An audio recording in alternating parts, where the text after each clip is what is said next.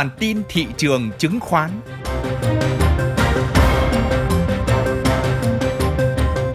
Xin kính chào quý vị. Đây là bản tin thị trường chứng khoán của Thời báo Tài chính Việt Nam. Xin kính mời quý vị theo dõi những phân tích về diễn biến nổi bật của thị trường chứng khoán Việt Nam trong tuần qua và những dự báo nhận định đáng chú ý trong tuần tới.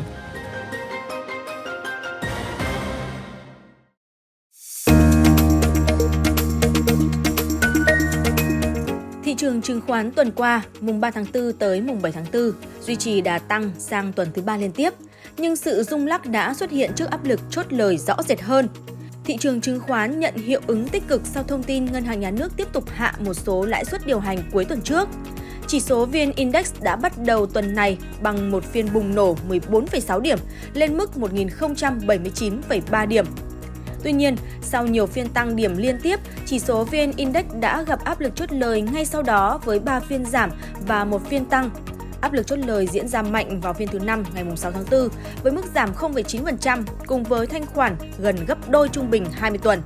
Tuy nhiên, áp lực bán đã suy yếu vào phiên cuối tuần, đưa chỉ số VN Index đóng cửa tại 1069,71 điểm, tăng nhẹ 5,07 điểm, tức là 0,5% so với tuần trước. Đà tăng tiếp tục được duy trì trên hai sàn ở Hà Nội. Theo đó, chỉ số HNX Index và Upcom Index tiếp tục tăng khá tốt, lên mức 211,6 điểm, tăng 2% so với tuần trước và 78,2 điểm, tăng 1,8% so với tuần trước. Điểm nhấn của thị trường tuần qua không phải ở điểm số mà chính là thanh khoản. Thị trường đã chứng kiến sự bùng nổ về thanh khoản với sự tham gia tích cực của dòng tiền nội, Thanh khoản toàn thị trường ở tuần đầu quý 2 tăng 34,32% lên 15.775 tỷ đồng trên một phiên. Trong đó thanh khoản khớp lệnh cũng tăng vọt 39%, đạt 14.324 tỷ đồng một phiên. Đây cũng là tuần có mức thanh khoản cao nhất kể từ tuần giữa tháng 12 năm 2022. Bình quân từ đầu năm đến nay, thanh khoản thị trường đạt 12.100 tỷ đồng một phiên, giảm 39% so với mức bình quân của năm ngoái.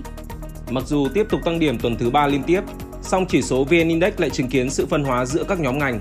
Cụ thể, các cổ phiếu ngân hàng vốn hóa lớn đã hứng chịu sự điều chỉnh bao gồm VCB giảm 1,5%, BID giảm 1,2% và VPB giảm 0,7%. Trong khi đó, những ngân hàng có vốn hóa thấp hơn lại chứng kiến đà tăng giá tích cực như TCB tăng 4,2%, TPB tăng 4,1% và SHB tăng 7,9%. Tương tự với ngành bất động sản, VHM và VIC đều giảm, trong khi các cổ phiếu bất động sản vốn hóa nhỏ hơn lại tăng giá khá mạnh như NLG tăng 9,3%, DIG tăng 25,9%, NVL tăng 5,5% và BCG tăng 25,5%. Trên bối cảnh thanh khoản được cải thiện, nhóm chứng khoán cũng có đà tăng ấn tượng như BSI tăng 15,6%, SSI tăng 4,7%. Khối ngoại tiếp tục có một tuần giao dịch không tích cực khi bán dòng trên cả ba sàn, giá trị bán dòng đạt hơn 780 tỷ đồng trên toàn thị trường, tăng so với con số bán dòng gần 140 tỷ đồng của tuần trước. Như vậy, khối ngoại đã bán dòng sang tuần thứ hai liên tiếp. Tuy nhiên lũy kế từ đầu năm 2023 đến nay, khối ngoại vẫn mua dòng gần 6.180 tỷ đồng. Trong đó lũy kế từ đầu năm các quỹ ETF đã giải ngân 207 triệu đô la Mỹ, khoảng 4.823 tỷ đồng. Thị trường chứng khoán tuần tới từ mùng 10 tháng 4 đến 14 tháng 4 được dự báo có thể duy trì đà tăng khi áp lực chốt lời xuất hiện trong tuần qua không lớn và có xu hướng yếu dần. Theo các chuyên gia của VN Direct, xu hướng đảo chiều của chính sách tiền tệ đã rõ nét hơn. Vì thế, kỳ vọng dòng tiền của nhà đầu tư cá nhân sẽ dần quay trở lại thị trường chứng khoán trong bối cảnh chi phí cơ hội giảm xuống, điều kiện tín dụng dần nới lỏng và chi phí tài chính giảm giúp cải thiện triển vọng kinh doanh của doanh nghiệp trong những quý tới. Đối với xu hướng giao dịch tuần tới, chuyên gia của VN Direct dự báo chỉ số VN Index duy trì xu hướng tăng chậm rãi và hướng tới vùng kháng cự 1080 tới 1100 điểm. Trước vùng cản mạnh, nhà đầu tư nên duy trì sự thận trọng nhất định và hạn chế mua đuổi ở vùng giá cao. Chỉ xem xét mua vào cổ phiếu trong những phiên điều chỉnh, ưu tiên những ngành có câu chuyện tăng trưởng rõ nét trong năm nay như đầu tư công, ngân hàng hoặc là ngành ở đầu chu kỳ phục hồi như thép, vật liệu xây dựng, chứng khoán. Chuyên gia của VnDirect khuyến nghị. Còn theo chuyên gia của MBS, Mặc dù các ngân hàng trung ương lớn trên thế giới vẫn tiếp tục tăng lãi suất, nhưng tín hiệu đã dịu bớt và thời điểm quay xe cũng đang đến gần.